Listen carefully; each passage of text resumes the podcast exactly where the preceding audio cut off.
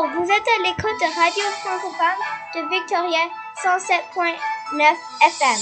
Ici c'est Zoé, élève en troisième année à l'école de Victor Brodeur.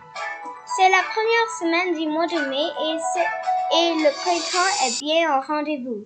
Cette semaine, les petits journalistes ont continué leur série d'interviews et comme mentionné dans le bulletin de la semaine passée, le comité de justice sociale de notre école a démarré un projet pour ramasser de l'argent et soutenir la campagne Moosehead. On a invité en ligne Madame Catherine Lacerte, directrice des programmes éducatifs de la Société Moosehead. Ensuite, nos collègues de sixième année ont participé à une compétition de robotique le vendredi. Passe donc, vous allez écouter quelques collègues qui vous partagent leurs impressions sur cette belle expérience.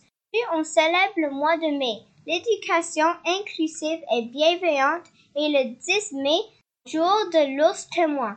Donc nos journalistes vous parlent aussi de ce sujet.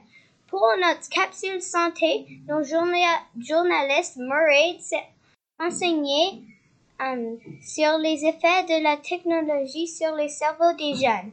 La rubrique sport sont toujours présentées par Harry, Arlo, Elias et Alastair et on termine le tout avec des nouvelles de la météo. Bonne écoute! Bonjour à tous, ici c'est Emma et Manon.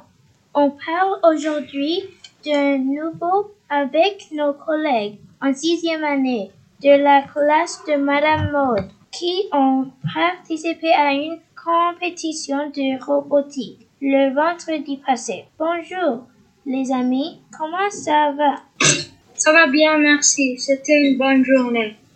Pourriez-vous nous partager vos impressions à propos de la compétition de robotique? Ok, um, c'était vraiment, c'était amusant, mais des fois c'était un peu difficile pour programmer, mais c'était vraiment amusant.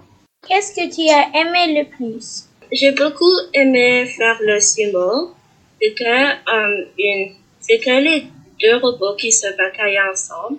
C'était vraiment amusant. J'ai beaucoup aimé ça. Moi, j'ai aimé le sumo car quand tu batailles, il y a beaucoup de suspense. Comme des fois, tu es, comme, es au bord de l'arène, mais tu sors pas et l'autre robot sort. C'est comme beaucoup de suspense. J'ai aimé beaucoup la partie où on construit le robot car chaque équipe avait un robot différent des autres. Et après, on peut batailler les robots et on va voir qui gagne. Moi, j'ai beaucoup aimé programmer le robot et découvrir des nouvelles applications, car tu peux savoir beaucoup de ce que le robot peut faire et ce que tu peux le dire. Est-ce que c'était difficile à programmer le robot? Je trouve que oui, car des fois on est mélangé et on ne peut pas trouver la bonne brique pour faire l'action. Mais après un peu de temps, tu peux t'habituer et ça devient plus facile. Super, merci de ta réponse. Quel était le plus grand défi? Pour mon équipe, le plus grand défi était la croix de parce qu'on devrait trouver des programmations pour tous les, les étapes, tous les obstacles et tout comme, comme la programmation, c'était vraiment difficile. Ça, c'était intéressant. Est-ce que tu veux que je t'explique c'est quoi le... Um, Est-ce que tu veux qu'on te parle du croix de l'Atlan? Oui. Um, le croix de l'Atlan, c'est comme une grand comme défi parce que c'est comme il y a beaucoup comme quatre défis sur, dans le croix de l'Atlan comme ils sont tous difficiles et la programmation c'est difficile à faire et tu dois comme renverser des cibles mais tu ne peux pas les faire tomber. Tu dois aussi um, faire un robot um, qui prend une roche qui est là comme euh, une pierre et tu le prends et tu le mets dans une zone, c'est appelé comme le plongeon. Et il y a un autre, comme tu dois, oui, l'alter, où tu dois, comme, tu dois prendre l'alter et tu dois te programmer pour aller dans la bonne direction pour le um, déposer sur l'autre um, support. Oui, sur le support. Et la dernière, tu dois, tu dois euh, aller comme autour d'une case et c'est quatre défis que tu dois. Et tu dois, tu dois, tu ne dois pas faire tous les défis, mais On vous remercie pour nous expliquer. Pour nous, c'était le défi du feu de forêt. Là, on avait eu des autres règles. Pensez-vous participer aussi la- l'année prochaine? Oui! Maud, on vous remercie. C'était super de vous regarder en ligne le vendredi et on espère vous revoir l'année prochaine. Ça nous a fait plaisir, les amis. Et euh, quand vous serez en sixième année, on pourra faire de la programmation ensemble. Vous allez avoir plein d'expériences. À bientôt! Bonjour à tous. Comme vous le savez probablement déjà, le comité de justice sociale de notre école organise ce trimestre une vente d'œuvres d'art en ligne afin de ramasser de l'argent et soutenir la campagne Moose Hide, un organisme qui lutte contre la violence à l'égard des femmes et les enfants autochtones et allochtones. Afin d'apprendre de plus à propos de cette organisation, on parle cette semaine avec Madame Catherine Lancert, directrice pour les programmes éducatifs de la campagne Moose Hide. Bonjour Madame Catherine. Bienvenue. Comment ça va? Bonjour, euh, je m'appelle Catherine Lacerte et je suis tellement contente d'être avec vous aujourd'hui. Merci pour l'invitation. Moi, je vous rejoins depuis les territoires traditionnels de la nation Wasanet et les gens qui parlent Sinchothan. Donc, euh, je suis tout près, euh, près de l'aéroport, ici à Victoria. Et j'essaie toujours de reconnaître les ancêtres de ces territoires et remercier ces communautés pour laisser que je vis, travaille et joue ici tous les jours. Madame Catherine, nos professeurs et nos collègues sont très enthousiastes de participer à ce projet et appuyer votre campagne. Par contre, il n'y a pas beaucoup de gens qui connaissent les débuts de votre organis- organisation. Pour- Pourriez-vous nous en parler un peu? Cette campagne a commencé il y a dix ans, dans l'an 2011. Il y a plusieurs choses qui ont euh, influencé le début de la campagne. Mon frère, qui s'appelle Paul Lassette, est allé avec sa famille à chasser dans notre territoire traditionnel.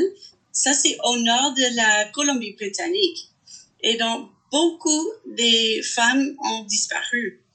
On s'appelle ce terrain la route des larmes parce que c'est très rural et il y a très peu de gens qui vivent là-bas, mais beaucoup de cas des femmes disparues ou des femmes qui ont été assassinées. Dans ma culture autochtone, on chasse des élans chaque année. C'est un acte traditionnel qui nous mène à une connexion avec la terre et avec les ancêtres. ancêtres. Et bien sûr, on mange toute la viande pendant l'hiver et traditionnellement, on fait aussi des choses pratiques avec la peau, le cuir. Pendant ce même temps, mon frère se demandait pourquoi il n'y avait pas plus des hommes impliqués dans le travail pour mettre fin à la violence contre les femmes et les enfants. Lui, il était allé à une conférence à propos de la violence contre les femmes. Il était un des quatre hommes dans un groupe de plusieurs centaines de femmes. Chaque homme est né du ventre d'une femme et, et les hommes sont trop souvent ceux qui font la violence contre les femmes. Dans ces circonstances, mon frère a eu l'idée, pendant qu'il parlait avec ma nièce, sa fille, qui s'appelle Raven, et ensemble, ils ont décidé de couper la peau de l'élan et en faire des carrés. Lui, il voulait demander à chacun de sa famille et de ses enfants d'en mettre une, en particulier les hommes et les garçons. Avec chaque épinglette, nous voulons que chaque personne s'engage à lutter contre la violence envers les femmes et les enfants. Aujourd'hui, la compagnie nous aide à envoyer 2 millions et demi d'épinglettes en peau originale à travers le Canada. Ça fait une grande communauté entre nous. Tous les gens qui portent les épinglettes et ça montre un engagement envers l'amour et le respect ça montre qu'on n'accepte pas la violence sous aucune forme. On a beaucoup parlé à l'école que l'une des choses les plus importantes qu'on puisse faire pour aider à mettre fin à la violence à l'égard des femmes et des enfants est le pouvoir, l'équité entre les sexes et de dénoncer la violence sexiste. On a aussi porté, on a aussi porté avec fierté vos épaulettes le jour du chandail rose. Mais qu'est-ce que vous conseillez nos écouteurs à faire ou comment doivent-ils agir pour mieux promouvoir votre campagne? Je pense que pour nous, le plus important, c'est de porter des épinglettes tous les jours et prendre l'engagement de lutter contre la violence. Cela veut dire d'en parler avec les amis et la famille et de répondre aux personnes qui demandent ce que représente l'épinglette souvent c'est aussi simple que dire que de dire cela signifie que je n'accepte pas la violence. Point. Et parfois, on a la possibilité d'offrir l'épinglette un, inconnu et comme ça, on peut passer le message comme ça et depuis cette autre personne peut le mettre, il peut parler aussi de, de la même position de, de ne pas accepter la violence. C'est aussi simple que ça. On a mentionné les épinglettes en cuir ou synthétique. Pourriez-vous nous en parler? Quelle est leur signification et pourquoi sont-elles devenues votre symbole? La campagne Moosehead est une invention autochtone qui profite à l'ensemble de la population canadienne, ça veut dire que c'est une inspiration qui est arrivée avec la pratique de notre culture dans la chasse. Les langues même boivent de l'eau de nos rivières et nos lacs. Ils mangent des arbres et des feuilles de notre territoire. Cela signifie qu'il existe un lien vivant entre langues et nos territoires traditionnels, la terre. Pour les peuples autochtones, être connecté à la terre est une médecine. médecine. Donc, mon frère et ma nièce ont voulu offrir cette médecine à la population canadienne pour guérir une maladie sociale, ce que c'est la violence. C'est aussi un acte de la réconciliation et aide à la population canadienne d'apprendre plus à propos des Autochtones parce que les rassemblements annuels sont une invitation à partager dans une cérémonie traditionnelle. Votre site offre une plateforme d'apprentissage avec des activités pour les élèves de la maternelle au 12e année. Avec vous, et de la collaboration avec d'autres écoles? Nous avons beaucoup de collaborations avec d'autres écoles et plutôt dans les mois avant notre rassemblement annuel, les invitations de parler de la campagne Moussaï, de participer à des assemblées. Nous avons eu cette année un défi artistique aussi. Euh, donc, il y a beaucoup d'occasions de, de, de collaboration avec des écoles dans tout le Canada. Madame Catherine, on vous remercie de nouveau de votre présence en ligne et d'avoir accepté de collaborer avec nous.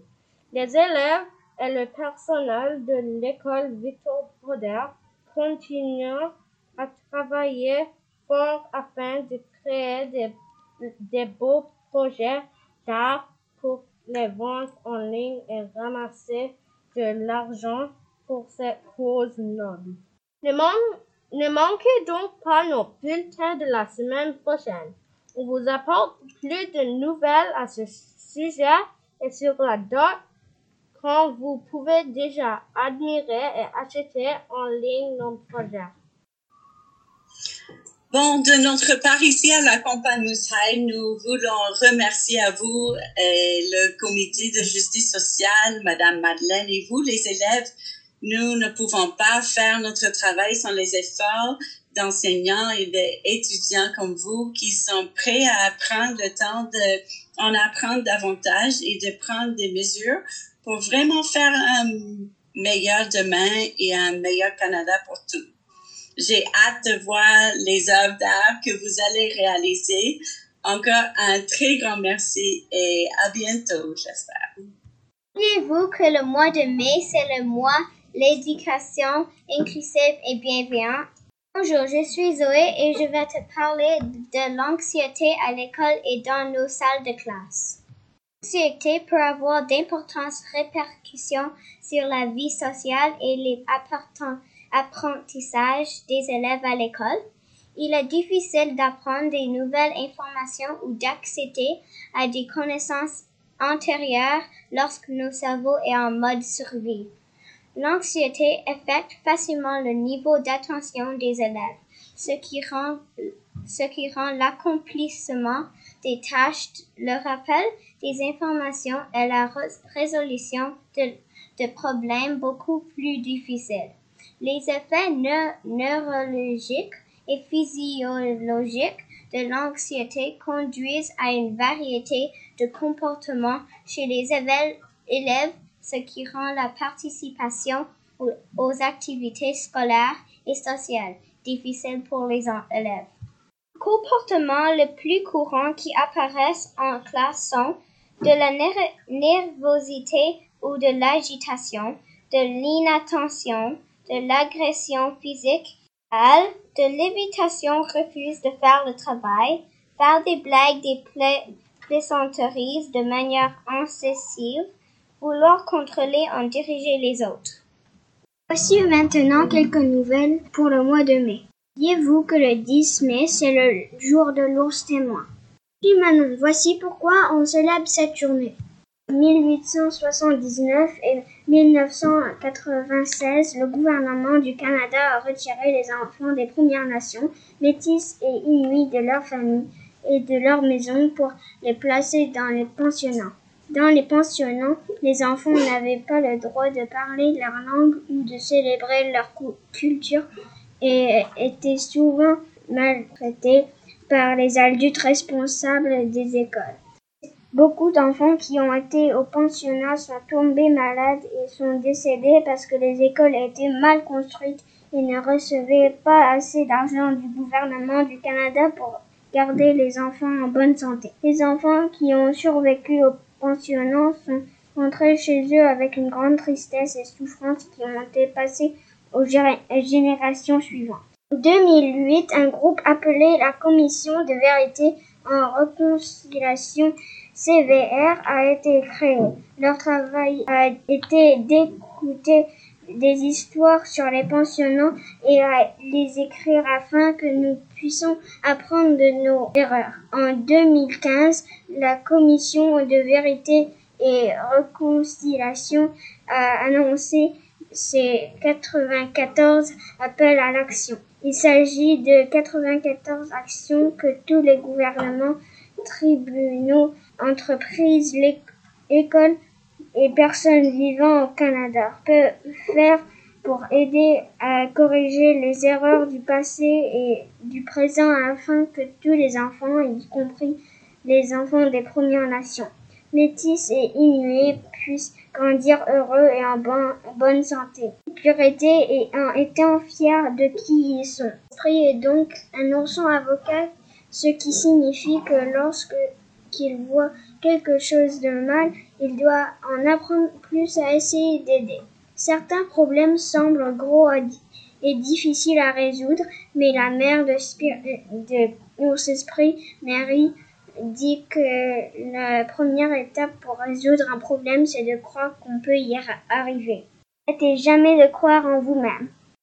Mais en fait, c'est quoi exactement l'anxiété? L'anxiété émotion suscitée par la manière dont notre cerveau interprète une situation et réagit face à celle-ci. L'anxiété est une émotion désagréable qui combine des symptômes physiques. Le cœur bat vite et fort, la respiration semble difficile, présence de sueur, tremblement, étourdissement ou de même moi, corps crispé, muscles tendus et de pensées anxieuses, inquiétude, rumination, obsession, doute, crainte, la plupart d'entre nous se sentent anxieux de temps en temps.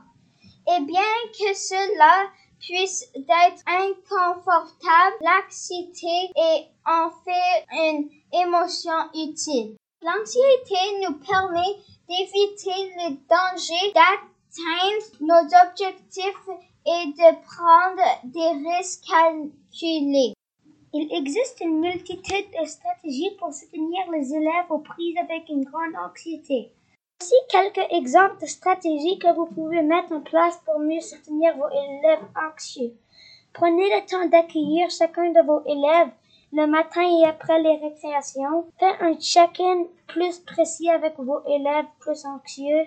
Aménagez des endroits calmes dans la classe, l'école et la cour de récréation pour permettre aux élèves anxieux de prendre une pause lorsqu'ils se sentent débordés. Utilisez un système reconnaissant des émotions ou des niveaux d'énergie tels que Zone of Regulation ou Incredible Five Point Scale. Faites le front-loading avec vos élèves anxieux. Provenez lorsqu'il y a des changements à la routine. Assurez-vous de célébrer l'effort et le courage. Organisez des bureaux et des espaces de travail adéquatement. Offrez des supports visuels pour les horaires et les tâches à compléter. Divisez les tâches plus complexes en étapes. Essayez donc à nous aider à mieux vivre avec l'anxiété. On parle maintenant de comment la technologie peut aider les jeunes. De nos jours, les nouvelles technologies telles Internet prennent une grande place dans la vie quotidienne des jeunes et il est devenu presque impossible de vivre sans. On ne peut pas interdire leur utilisation car leurs avantages sont innombrables. Pour dépasser leurs inconvénients, il faut éduquer les jeunes à bien les utiliser. Pour les jeunes souffrant d'un handicap ou d'une maladie chronique, le téléphone portable et Internet constituent des moyens de composer l'isolement dans lequel leur hospitalisation fréquente ou leur alitement prolongé les plonge. Il peut notamment, à travers des sites spécialisés, échanger des expériences ou des émotions avec d'autres adolescents placés dans des situations similaires. Certains d'entre eux sont capables d'aller chercher sur Internet des informations sur leur maladie et sur le traitement, augmentant du même coup le sentiment de contrôle qu'ils ont sur leur maladie. Merci de m'écouter. On parle maintenant de comment la technologie peut aider les jeunes. De nos jours, les nouvelles technologies telles Internet prennent une grande place dans la vie quotidienne des jeunes et il est devenu presque impossible de vivre sans. On ne peut pas interdire leur utilisation car leurs avantages sont innombrables. Pour dépasser leurs inconvénients, il faut éduquer les jeunes à bien les utiliser. Pour les jeunes souffrant d'un handicap ou d'une maladie chronique, le téléphone portable et Internet constituent des moyens de composer l'isolement dans lequel leur hospitalisation fréquente ou leur alitement prolongé les plonge. Il peut notamment, à travers des sites spécialisés, échanger des expériences ou des émotions avec d'autres adolescents placés dans des situations similaires. Certains d'entre eux sont capables d'aller chercher sur Internet des informations sur leur maladie et sur le traitement, augmentant du même coup le sentiment de contrôle qu'ils ont sur leur maladie. Merci de m'écouter. On parle du Canadien, on parle du sport. Bonjour à tous. Mon nom est Ari et avec mon collègue Elias, on vous apporte plus de nouvelles des séquences de trois victoires du Canadien. Puis, en première période, on donnait le temps à un match largement dominé par Toronto. La séquence de trois victoires du Canadien s'est rapidement dissipée par deux présentations insipides en 24 heures, qui soulèvent bien des questions à l'aube des séries éliminatoires. Après trois minutes 24 secondes, un peu tout le monde savait que la soirée du tricolore était terminée. Pour un sixième match d'affilée, le Canadien a cédé le premier but à l'adversaire. Le thématique central des points de presse mercredi soir à Ottawa était l'importance de connaître des bons départs. Après dix minutes de jeu, Montréal avait accordé trois buts L'équipe était surtout complètement dépassée par la vitesse de Leafs et diminuée pour y opposer une certaine résistance. À trois matchs du début, les séries éliminatoires vraisemblablement contre les vrais, même, ces mêmes Leafs. Il y a quoi de gratter la tête? Les sorties de zone, la protection de l'enclave, les bagarres pour les possessions de la rondelle, la relance, s'approprier le centre de la glace en zone neutre, Maigre consolation, le Canadien n'a pas dit de but lorsque les Leafs travaillaient en supériorité numérique. Toronto a terminé la soirée 0 en 4 malgré un avantage de deux hommes de deux minutes. Étonnamment, les hommes de Sheldon Keefe ont maintenant une fiche de 4 à 64 à leur 26 dernières rencontres. Manquez donc pas le bulletin de la semaine prochaine pour en apprendre plus. Bonjour, mon nom est Esme. Voici mon collègue Emma. Vous apporter des nouvelles sur la météo. Ce samedi, ça va être un peu nuageux et ça va être 12 degrés. Le dimanche, ça va être soleillé après avec un peu de nuages ça va être 14 degrés. Pour lundi, il va avoir un petit peu de nuages et ça va être 14 degrés. Mardi et mercredi, les températures vont monter jusqu'à 16 degrés. Profitez donc du soleil et allez plus dans la nature. Voici la fin de notre bulletin informatif. On vous souhaite de passer une belle fin de semaine. À la prochaine!